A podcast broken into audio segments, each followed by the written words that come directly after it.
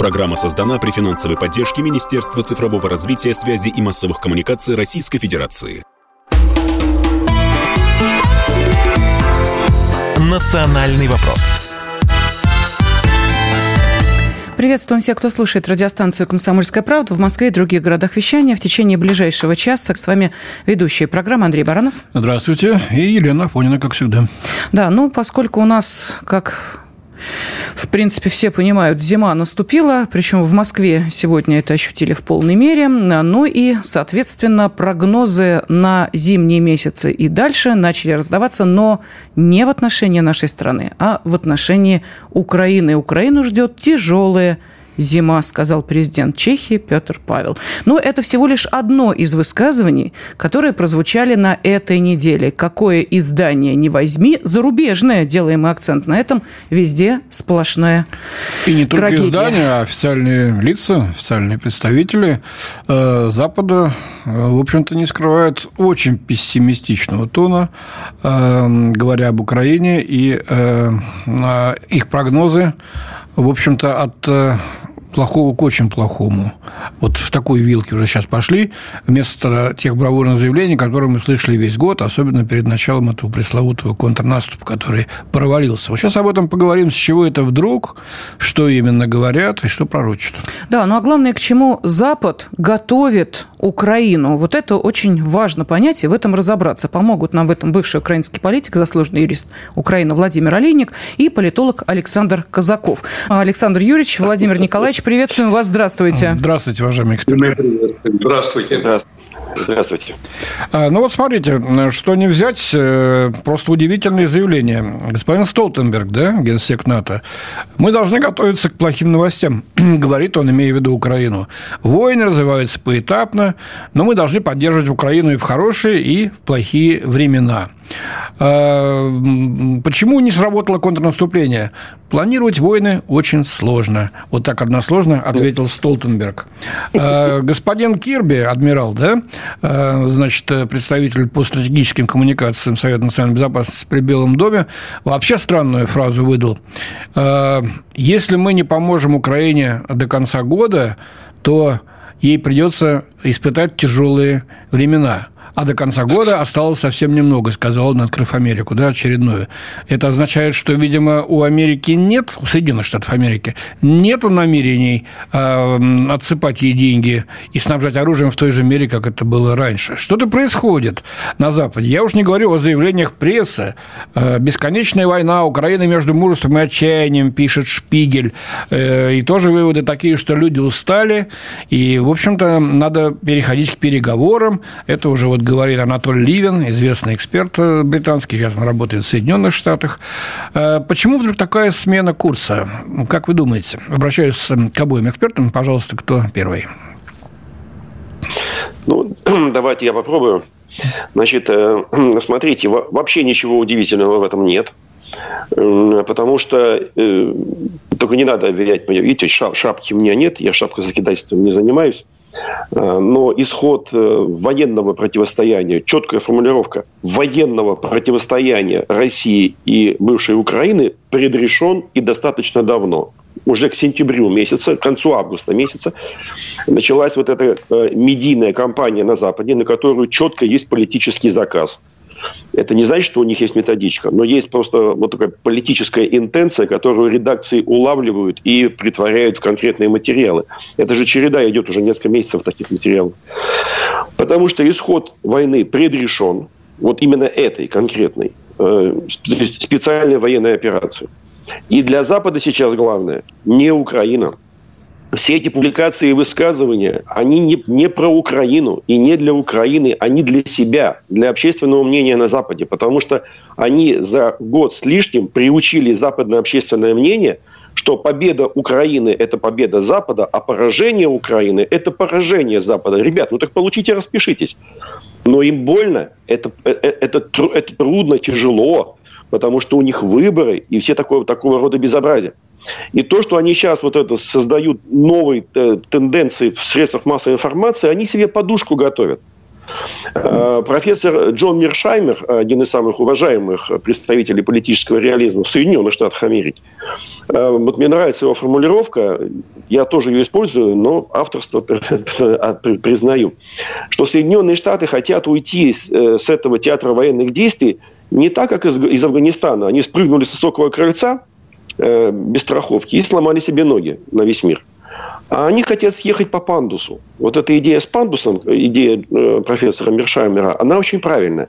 Они уходят, но не быстро, оставляя арьегард. Потому что это не значит, что у нас все э, закончится. Нет. Вместо них это будут Лондон, европейцы, но американцы уходят, и они создают вот эту медийную кампанию, где они объясняют, они готовят заранее общественное мнение к тому, что Украина все. Потому что ну, у них реально будут политические проблемы, если они этого не сделают. Очень рациональное поведение. И, за, и вот заканчивая, заметьте, начиная с конца августа, они тащут в СМИ одну и ту же тему – это как раз тема, которая оправдывает вот э, будущие результаты, то есть поражение Украины, а вместе с ней поражение Запада. Кто виноват? А украинцы кончились.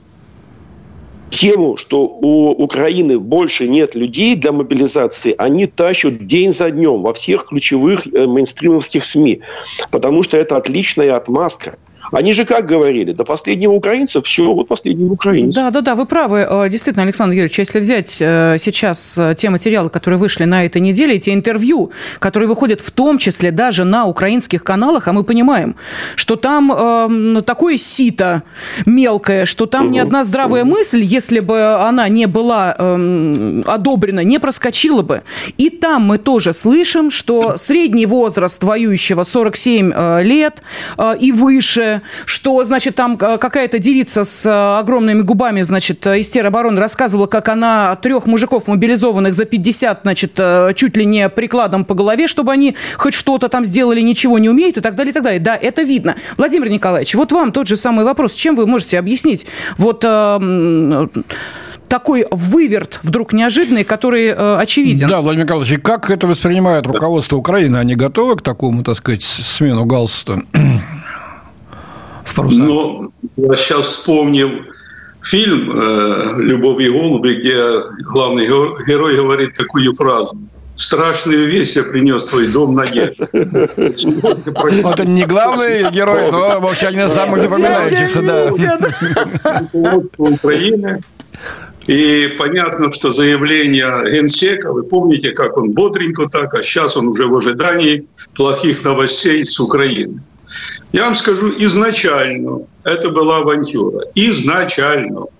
Почему? Потому что Соединенные Штаты Америки и Запад, безусловно, хотели победить Россию, но избежать ядерного конфликта. Они понимали, что в ядерном конфликте они не выиграют. Если бы они хотя бы на секунду знали, что могут победить, они бы нанесли упреждающий удар не думая. Помните, в 50-е годы была специальная программа нанесения предварительного удара по крупным городам э, Советского Союза. Да, есть, план Дропшот и многие другие, да. Да, они каких сентиментов. Но когда они увидели, что это невозможно, они пошли на другой вариант. Это попытаться победить Россию изнутри. Санкции начали вводить. Не случайно, кстати, Байден тогда сказал, что доллар будет 200. Почему? Потому что он читал справку. Ему прогнозировали катастрофу в экономике. Они же смотрели на экономику России как на ржавую бензоколонну. Дальше. Стравив две части одного народа, захватив власть, а это была э, в 2014 году оккупация Соединенных Штатов Америки – территории Украины, поставили марионеточное правительство. И когда сегодня не, кое-кто говорит о том, что Россия э, оккупирует территорию э, Украины, то я э, могу ответить так. Нельзя оккупировать оккупированную территорию. Оккупированную территорию освобождают. Это уже другой подход. Так вот, когда они стравили две эти части, они все-таки ожидали, что будет возникнет недовольство, возмущение в России общества. А помните, что говорил постоянно э, Путин, обращаясь к россиянам и так далее? Главное для нас – это единство. Представляете, главное – это единство во всем. Мы разные, но мы едины. Мы друг друга не преследуем за то, что кто-то разговаривает на другом языке, другую культуру исповедует, религию. Вот я могу вам сказать, никто здесь не преследует, если вы разговариваете на украинском языке. Памятник Шевченко никто не сносит, Леси Украинки и так далее. А эти варвары, они же не исповедуют этот принцип, они исповедуют другой, разделяя власть. Пошла война. Изначально было понятно, что дом разделенный, как написано в Библии, царство разделенное изнутри не устоит, а дом рухнет. И вот они доигрались до того, что Америка начала заниматься своими проблемами. Главная проблема сегодня в Америке – это выборы. Да? Это, по сути, программа «Как спасти нерядового Байдена». Там катастрофа. И поэтому все внешние вопросы подчинены одному внутреннему. Что они сейчас хотят? Вот что они сейчас что... хотят, давайте мы обсудим после очень небольшого перерыва, буквально на минуточку. Пожалуйста, наши слушатели, не переключайтесь. «Национальный вопрос» студии ведущие программы Андрей Баранов и Елена Фонина. И с нами на связи бывший украинский политик, сложный юрист Украины Владимир Олейник и э, политолог Александр Казаков. Мы сейчас обсуждаем и в течение всего этого часа вопрос, к чему Запад готовит Украину. Владимир Николаевич, вот вы говорили о выборах в Соединенных Штатах. Упоминавшийся мной э, аналитик американского института Куин Сенатор Ливен пишет, что весь мир ждет прихода Трампа, чтобы с чистым сердцем слить Украину. Потому что новая администрация как он предрекает, уже не будет оказывать такую помощь. Ну и Европейский Союз, и другие страны э, вот антироссийской коалиции, назовем ее так, тоже будут потихоньку значит, э, э, терять интерес к Украине. Как вы думаете, такой сценарий реален? Ну, во-первых, в Америке нет пророссийских президентов. Дай, дай бы бог, чтобы были проамериканские президенты и думали о внутренних проблемах. Там же, вы помните, когда приехал Си Цзиньпинь, то хотя бы бомжи пожили по-человечески. Им дали там все. Да, пару дней предоставили да, возможность. Да, пару дней. То есть займитесь своими проблемами. У вас инфляция, у вас беженцы и так далее. Нет по всему миру.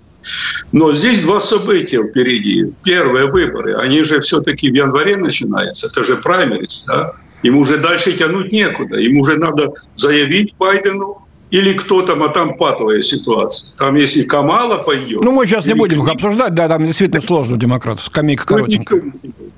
Так вот, первое, заявить о том, что он уже участник этого избирательного процесса предварительно прайм, партийного. Второе, вы должны помнить, 13 января у нас выборы в Тайване. Как вы думаете, что там будет после выборов, независимо от того, кто выиграет? Там будет нано-майдан, я так его называю. Ну, Они же увидели это. Сегодня Потому еще что... и Венесуэла угу. пол, пол Гаяны да, значит, собирается оттяпать на референдуме. Там весело чем, будет, конечно. В чем подход Байдена и в чем э, подход американцев, республиканцев? Они, как и большинство республиканцев, а сейчас и в Европе, задают вопрос тем, кто в этой авантюре начал участвовать, а приходят новые силы. В Словакии, да, ну, в Венгрии они занимали всегда такую позицию, там Нидерланды, они задают в чем цель нашего участия? Что вы хотите? Вы что, хотите остаться вообще без экономики? Так Америка уже достигла результата. Вы понимаете, нанося удар как бы санкциями и другими способами России, они, по сути, уничтожили экономику э, ну, Европы. Ну, это понятно, да. А вот как... Да, да гораздо интереснее, что с экономикой да, Украины, да. поскольку это э, может на каком-то этапе стать нашей головной болью. Вот поэтому, Александр Юрьевич, вам хочу задать вопрос. Скажите, пожалуйста, а что это за интриги, ну, как у Борджи или какой-нибудь мадридский двор? Вот э, действительно, когда смотришь э, эти сообщения о том, что там, значит, рванули э, жену Буданова вместе почему-то с несколькими мужчинами, которые, значит, тоже отравились какими-то тяжелыми а, солями металлов. Ну, не или... просто мужчинами, а высшими офицерами военной да. разведки. А, сегодня, значит, выходит издание «Блиц», а, которое своим читателям, уж не знаю, какого уровня это издание, но, тем не менее, явно зарубежное, которое, значит, говорит, а это Зеленский жену Буданова отравил, чтобы, значит, конкурентов устранять. Плюс странное устранение помощника Залужного. Плюс эти, значит, вопли о том, что Залужный не прав прав, и у нас есть доказательства, почему он не прав. В общем, там какой-то, ну... Да, и наш а, Златоуст Кличко, Кличко вот выступил с такими обвинениями против Зеленского, которые никто не ожидал. террорист да. Арестович. Туда же Арахамия, значит, оказывается, нам там в 22 году и, сам, значит, и, и Борис сам, Джонсон сам сказал Гордон говорит, да какое НАТО, какой ЕС, нужны мы им вообще. Александр Юрьевич, уважаемый, что это за винегрет или борщ? Сейчас скажу, а сначала хочу... Наши же э, слушатели видео видят наши? Да, видео, да видят. уже видят. Обратите внимание, вы тоже, уважаемые ведущие, что зная вопрос, который мы будем обсуждать, мы с Владимиром Николаевичем оделись одинаково, не сговаривались. Оба в черном. Очень траурно где-то, да. Видимо, Люди это в черном. на Украине. Что, что будет Украина? Будем инопланетян искать, ну, Владимир Николаевич страшную вещь принес, поэтому, конечно, черный. Не, не, не в желто-голубых-то каких-то тонах. Значит, теперь возвращаясь к тому, к, к возрождению, это именно возрождение политической кухни Э, в Киеве, э, которое было закатано после начала специальной военной операции при помощи насилия, подвалов СБУ и так далее. Э, сейчас политика возрождается. И, и она будет громче с каждым днем. Здесь нужно ставить главный вопрос – не почему она возрождается, это понятно. Чуть-чуть тиски приспустили, и все тут же заголосили. А за что борется? Угу. За власть. Вот названные вами политики, какую?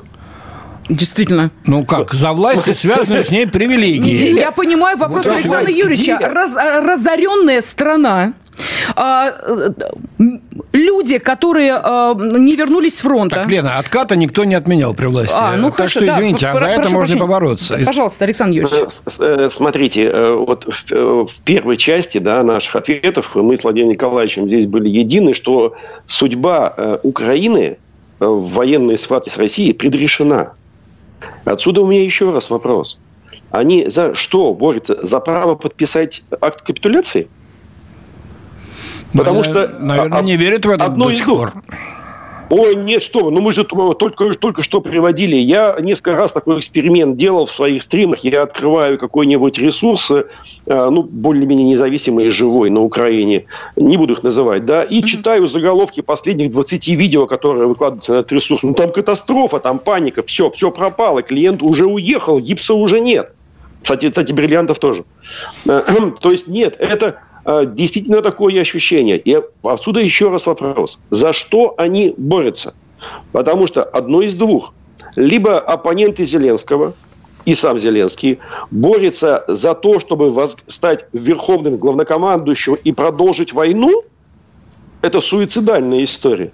Либо второй вариант, они борются за право подписать акт о капитуляции и стать в том или ином виде, понятно, что не президентом, в том или ином виде управителем бывших украинских территорий, но уже подмандатным Москве. Ну, так есть вещи своими именами называть. А они не боятся, что так, оставшиеся националистические силы, отмороженные полностью от пяток до затылка, значит, просто их прихлопнут за это? Я думаю, я думаю, что боятся, но для этого они знают, что для этого есть Росгвардия, которая будет следить за порядком на территории, которая будет отлавливать О. это банд подполье. Далеко, вот, далеко э... у них фантазии распространяются. Ну что ж.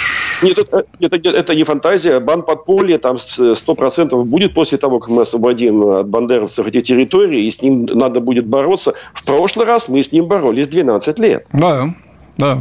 В этот, раз, в этот раз будет быстрее, потому что есть соцсети, есть геолокации и так далее. Ну, но это время займет все равно. Так вот, эти вот возродившиеся, повылезавшие еще группировка Порошенко э, вдруг э, возродилась. Э, этого мэра-боксера, Кличко. Вот на самом деле, все они еще подталкивают к этому Залужного.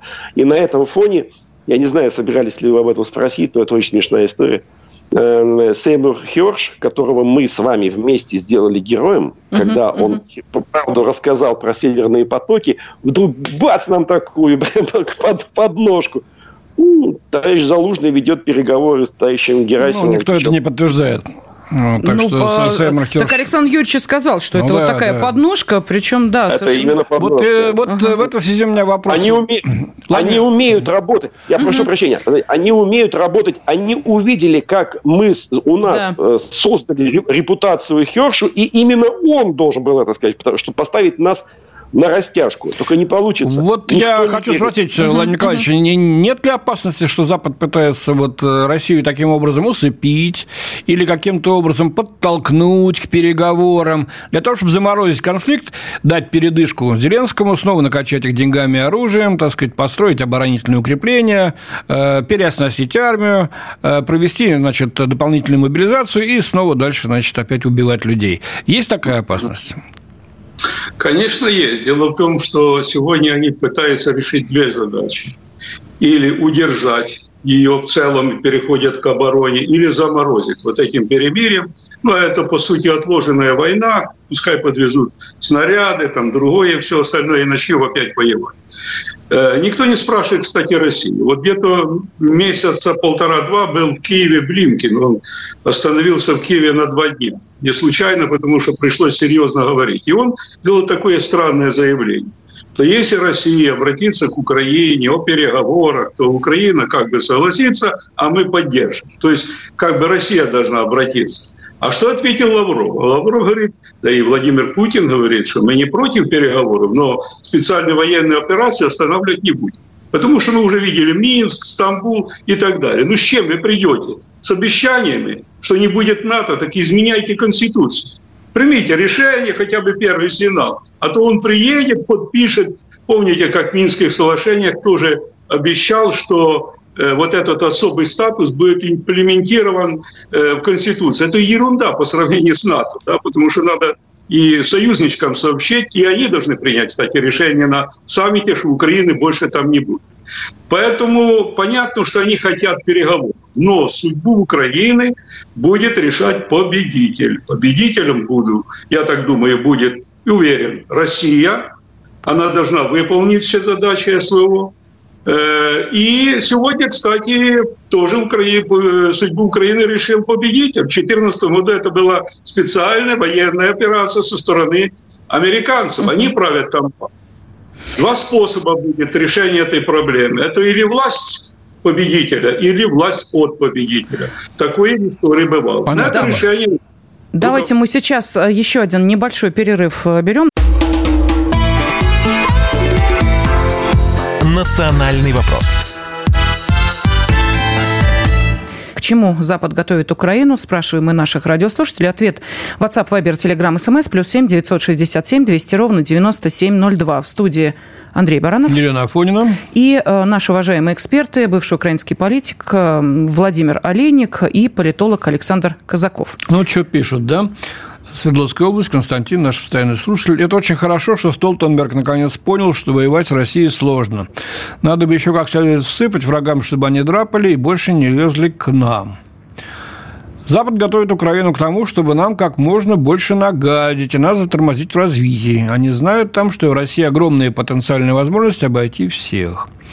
Саратовская область шутит, товарищ. На откуп Запад может предложить Украине второе место на чемпионате Европы по футболу. Евровидение отдали ведь уже. Или вот такой вот э, такой раздраженный довольно-таки отклик из Ростовской области, кстати говоря, неподалеку. Сколько можно обсуждать проблемы Украины?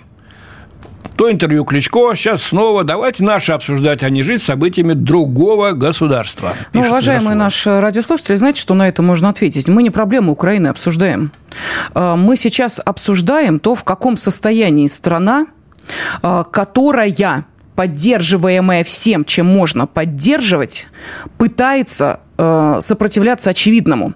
И чем меньше это сопротивление, тем больше сохраненных жизней наших ребят на передовой. Чем хуже положение украинской власти, тем лучше нашим на передовой. Не понимать этого очень странно. А там, между прочим, и э, кадровые военные, и мобилизованные, там и добровольцы, а там и контрактники. Поэтому каждый снаряд, который не поступил на территорию Украины, это значит сохраненная жизнь наших ребят. Вот именно поэтому мы Украину сейчас и обсуждаем, пытаясь понять, в каком она находится положении и состоянии и к чему подошла к зиме. Ну, и обсуждая Украину, мы, собственно, ведь подразумеваем судьбу России. Потому что сейчас напрямую от того, что происходит на линии соприкосновения, от дальнейшего политического расклада вокруг Украины зависит наша страна и наши, наши с вами судьбы, наших детей, внуков и так далее. А вот теперь, Владимир Николаевич, поскольку не случайно я представляла вас э, именно как бывший украинский политик, народный депутат нескольких созывов, но не в этом дело. Вот вы прекрасно понимаете, что такое э, экономика Украины, и вот сейчас э, хотелось бы, чтобы вы оценили, с чем Украина подошла к зиме 23-24 года. И, соответственно, насколько э, те вопли, которые мы слышим, ой, ужас с энергосистемой, ой, караул, караул, народ разбежался, ой, помогите, пожалуйста, уважаемая Америка, потому что нам нечем бюджетникам платить, мы исключительно от ваших траншей финансовых зависим. Насколько все эти вопли действительно имеют реальное обоснование. Да. Ну, я хотел бы немного сказать буквально реплику в отношении вот этого замечания, что мы тему Украины обсуждаем. Не мы, мы обсуждаем э, тему безопасности России, причем национальной безопасности. Если будут ракеты НАТО в Харькове, это ломает серьезно всю противоракетную оборону России. Это надо понимать. Вопрос быть или не быть. Вот в чем стоит вопрос. Ну и понятно, освободить украинский народ от этой нацистской власти. Теперь по существу. Дело в том, что доигрались до того, что, э, знаете, есть такое выражение в народе, а я бы его перевел бы ситуации. Э, за чужие деньги не воюют. За чужие деньги хорошо водку пить. Вот выпил, остановился и все. Но когда у тебя нет экономики, а ее нет, она разрушена с 2014 года, когда сегодня половину бюджета этого деньги в долг, да, ну, Зеленский не случайно до сцены, шутя, он не думал еще быть э, президентом, но в адрес Петра Порошенко сказал, основной вид Украины, экономики в Украине – попрошайничество. Вот сейчас он ходит с протянутой рукой и просит денежку. Ну и не дают, потому что у них свои интересы внутренние появились. И появилась проблема. 50% бюджета – это деньги, которые они просят. Снарядов нет, ничего не, не могут э, производить и так далее. А теперь ситуация внутри. То есть посмотрите, когда в 2013 году было 42 э, миллиона, это правда. И Крым был на месте, и Донбасс на месте. Почему начали скакать? Никто же еще туда даже не вводил никакие войска и так далее. Изначально была задача анти-Россия. Ну а сегодня доиграли, где-то 20 миллионов, говорят, 20-25. И то сегодня всех ищут для того, чтобы отправить на фронт. Я все время вспоминаю э, выступление Владимира Путина в 2015 году, где он с трибуны, он просто задал вопрос, на который сегодня нет ответа. Вы хоть понимаете, что вы наделали? Вот ну, просто вы, да. вы еще наделаете, когда вы реально ну, подталкиваете к э, мировой войне. Поэтому Украина сегодня самостоятельно не может Э, существовать как государство, уже не говоря о содержании вооруженных сил и наступлении обороны. Это, по сути, э, нужно подписывать капитуляцию. Кто подпишет, имеет значение. Знаете, годы Великой Отечественной войны подписывали совершенно второстепенные лица. Ну, смотрите, Украина уже начала расплачиваться землей. Сейчас э, несколько сотен квадратных километров отдали, значит, Ладно бы там под сельскохозяйственные какие-то э, западным компаниям.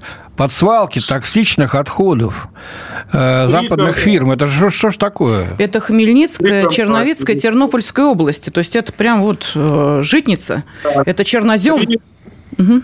Три крупных американских компаний, они все американцы изначально, где-то владеют 45-47% черноземом. Вот это, что зерновой коридор, мы вывозим украинское зерно, это по названию, оно реально американское зерно. Они свои интересы спасали. Дальше, по сути, Чернобыльская зона – это свалка. Правильно вы называете Ивано-Франковская и так далее. Вы помните, как определил э, министр обороны, так называемый Резников, не на ночь его вспоминали? Украина – полигон. Вы представляете, Украина, моя родная, цветущая полигон. Это, это катастрофа. Это просто катастрофа. Ну, у меня вопрос к Александру Юрьевичу. Люди на Украине, общество, понимают это? Или они настолько зомбированы, что не видят? Или им все равно уже, лишь бы пережить зиму? Почему общество остается глухим и спокойным? Я Могу высказать свою точку зрения? Ну, давайте Александр Юрьевич я... послушаем, а потом вашу. Хорошо? Я этот вопрос изучаю, почему, а почему молчат. Вы понимаете, они провели такую массовую атаку, информационную, психологическую, что люди все боятся. Вот я э, когда увидел, кто не скачет, тут москаль, знаете, стоять одному, когда все скачут, сложно, да? Заходишь, заходишь в магазин, слава Украине. Да при чем тут слава Украине до магазина? За колбасы зашел, да. Это уже психология, цвета, желто, э, блокетные везде, туалеты, урны и так далее. А дальше пошли избиения. Ты почему разговариваешь на, рус, на русском языке? Твое какое дело? Где ограничения? Кто ты такой? То есть реально мы сегодня имеем украинское общество в ту вторую большую часть населения, не может же вся Украина сойти с ума, она как находится в концлагере. Помните историю концлагерей в Великой Отечественной войны? Там же сидели непростые люди. Там сидели военные, да, плен попавшие, бойцы, видевшие смерть. А восстаний было много. Если и были, были подавлены. То есть так бывает, что агрессивное меньшинство держит, по сути, в заложниках большинство и так далее. Поэтому мы должны освобождать. Вы посмотрите, как э, много будет людей, которые будут просто благодарить за освобождение. А ну вот, как можно... Владимир Николаевич, давайте все-таки Александру Юрьевичу дадим возможность, а то у нас Давай. Э, до перерыва остается буквально три минуты. Э, пожалуйста, Александр Юрьевич, вот тот же вопрос, который прозвучал вам. Люди видят, понимают, или сейчас действительно, вот как Андрей Михайлович сказал, затаились и ждут, как все и, это И, и вообще, а то вот придут освободители-то, они скажут, угу. а нет, уходите прочь, вы оккупанты. На, на, насколько мы можем рассчитывать на то, что все-таки люди, так сказать, с них с глаз спадет пелена вот это? Э, ну, во-первых, э, я согласен с тем, что Владимир Николаевич вот сказал сейчас, отвечая на ваш вопрос. Э, и очень не зря был упомянут Третий рейх, например, да? Там за меньшее время смогли так перелопатить мозги немецкого народа, очень многолюдного, 80 миллионов человек, что к 1941 году немецкий народ стал народом-нацистом. Вот реально народ-нацист. Так это выглядело. Как сейчас Укра... Э, народ Украины, не украинский народ, а народ Украины, стал народом-бандеровцем. Это мы так видим, но это вообще ни разу не так. Я напомню, что 10 мая 1945 года немецкий народ стал народом-антифашистом. Вот когда они поняли, что за высказанное за правду, за другое мнение. Их не расстреляют и в концлагерь не отправят. Они сказали, фу, слава богу. И они были благодарны за это освобождение. Здесь будет ровно то же самое. Подавляющее большинство э, населения бывшей Украины абсолютно нормальные люди, запуганные при помощи, как правильно Владимир Николаевич сказал, повседневное насилие, помноженное на информационную кампанию тотальную – и людей пригнули просто к земле. Они смотрят в пол и, и дум, способны думать только про завтрашний и послезавтрашний день. Себя сберечь, детей сберечь, внуков сберечь. Больше ни о чем они не думают. Это, э, это миллионы людей, у которых нет личной стратегии будущего. Ее просто нет. И она отрезана. Только завтрашний день. Никто не думает, что будет э, через неделю, год. И поэтому эти люди, их надо просто реально освободить. Сами они этого делать не будут, потому что они запуганы и сломлены. Их надо спасать. Ну, и это сделать можем только мы. Главное э, все-таки э, понять, насколько те опросы, которые проводят, соответствуют э, действительности, или это тоже заказные опросы по поводу и вступления в НАТО, и в ЕС, и поддержки Зеленского, где там э, показатели такие, что о -о -о, буквально до 100% чуть-чуть не дотягивает. Но уходим на небольшой перерыв, после которого продолжим выяснять вопрос, к чему Запад готовит Украину. Национальный вопрос студии ведущая программы Андрей Баранов. Елена Фонина. С нами на связи э, бывший украинский политик Владимир Олейник и политолог Александр Казаков.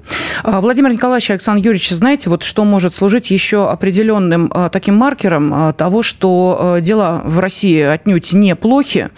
Это даже не те статьи, которые мы с вами упоминали в зарубежной прессе. Там обязательно Путин, если на первой обложке, то уж в тексте точно присутствует. А то, каким образом вот буквально на протяжении последних недель вдруг неожиданно резко поменялись заявления сбежавших из страны иноагентов. Они один за другим начали рассказывать о том, что, эх, что-то мы как-то неправы были, а Путин-то, оказывается, устоял, а никто, собственно, в общем-то, в России особого давления-то и не ощущает. И вообще зря мы уехали. Санкции не работают, прямо говорят. Да, и э, одна из иноагентш, а, вообще сломалась, когда сказала на вопрос, э, э, как там и что в России, она говорит, меня сочтут идиоткой, если я скажу, что Путин э, проиграл, его свергнут.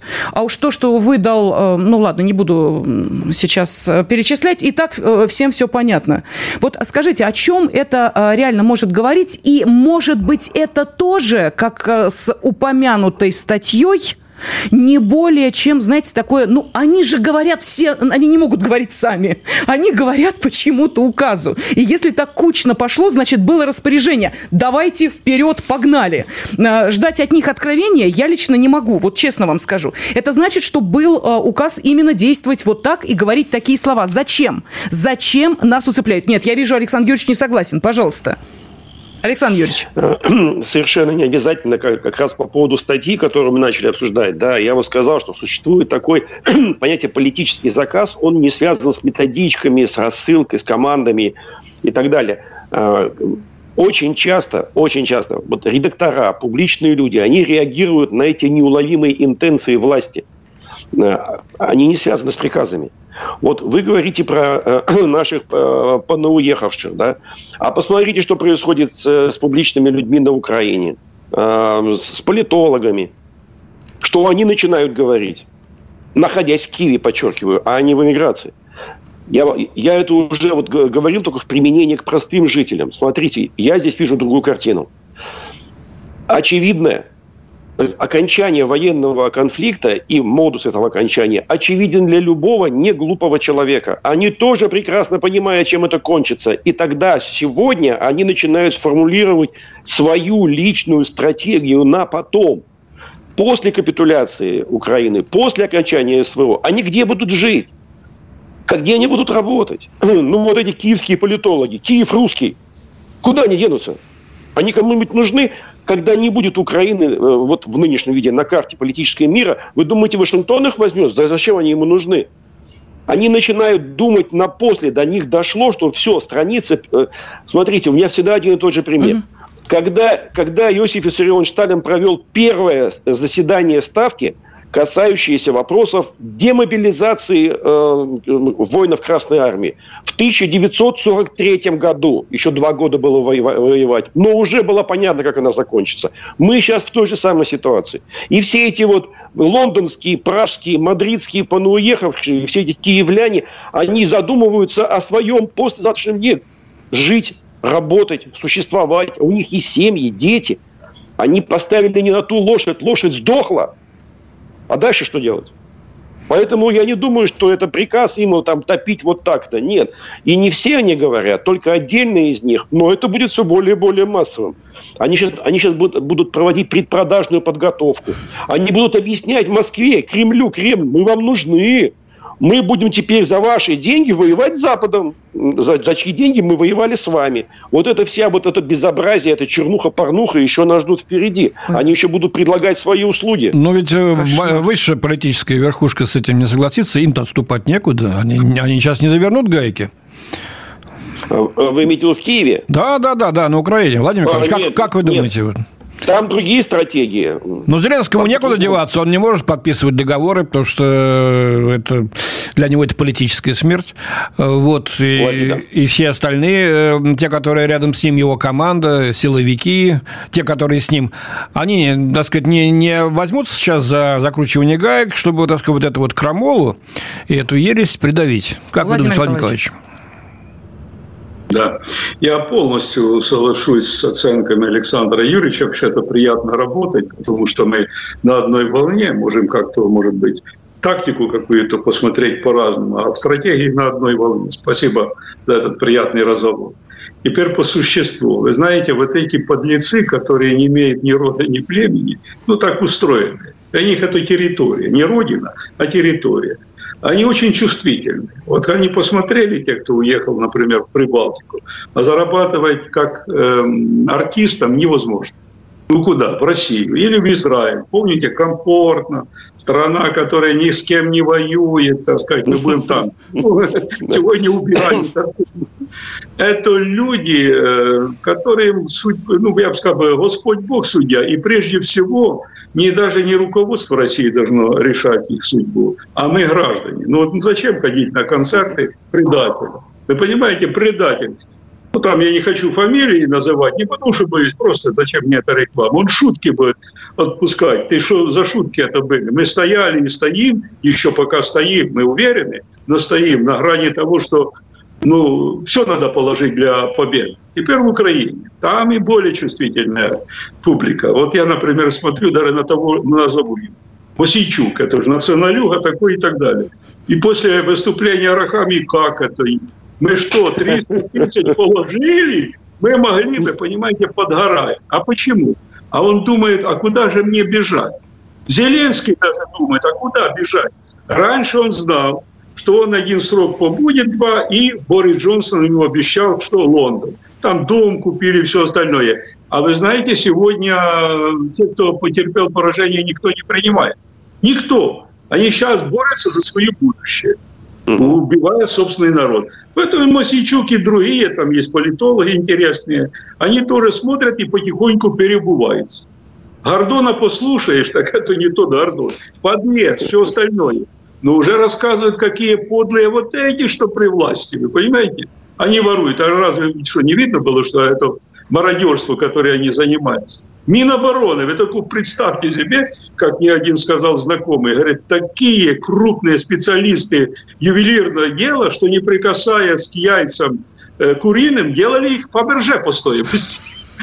17 гривен одна штука. Вы представляете, это 40 рублей одна штука. Но только Фаберже могло быть. И воровство везде. Поэтому надо спасать украинский народ. Я обращаюсь к украинцам. Спасайте своих детей. Спасайте всеми способами. Плен сдадутся. Где-то от э, призыва спасайте. Ну, спасайте, потому что это беда. Это будет беда, когда вы потеряете ребенка, а дети Порошенко в Лондоне, а дети других руководителей в Монако, батальоны целые. Спасайте своих детей. Ну, Зеленский на двух яхтах по, по Днепру, в Черное море, и там потом... Да, да, да, на виллу свою, в, где она там, в Испании у него? Мы найдем его, поверьте, его найдут это не, про, не просить никто. Ни украинский народ, и те... Вот я приведу пример. Когда вот был война на Донбассе, да, я встретился с родителями, я э, судебный процесс прошел по госперевороту, они вышли на меня. С родителями, у которых дети погибли, да, там, на Донбассе, там их было пять человек, мужики такие. И они говорят, ну да, правильно суд, но мы им не простим, мы не простим. Мы, родители, не простим.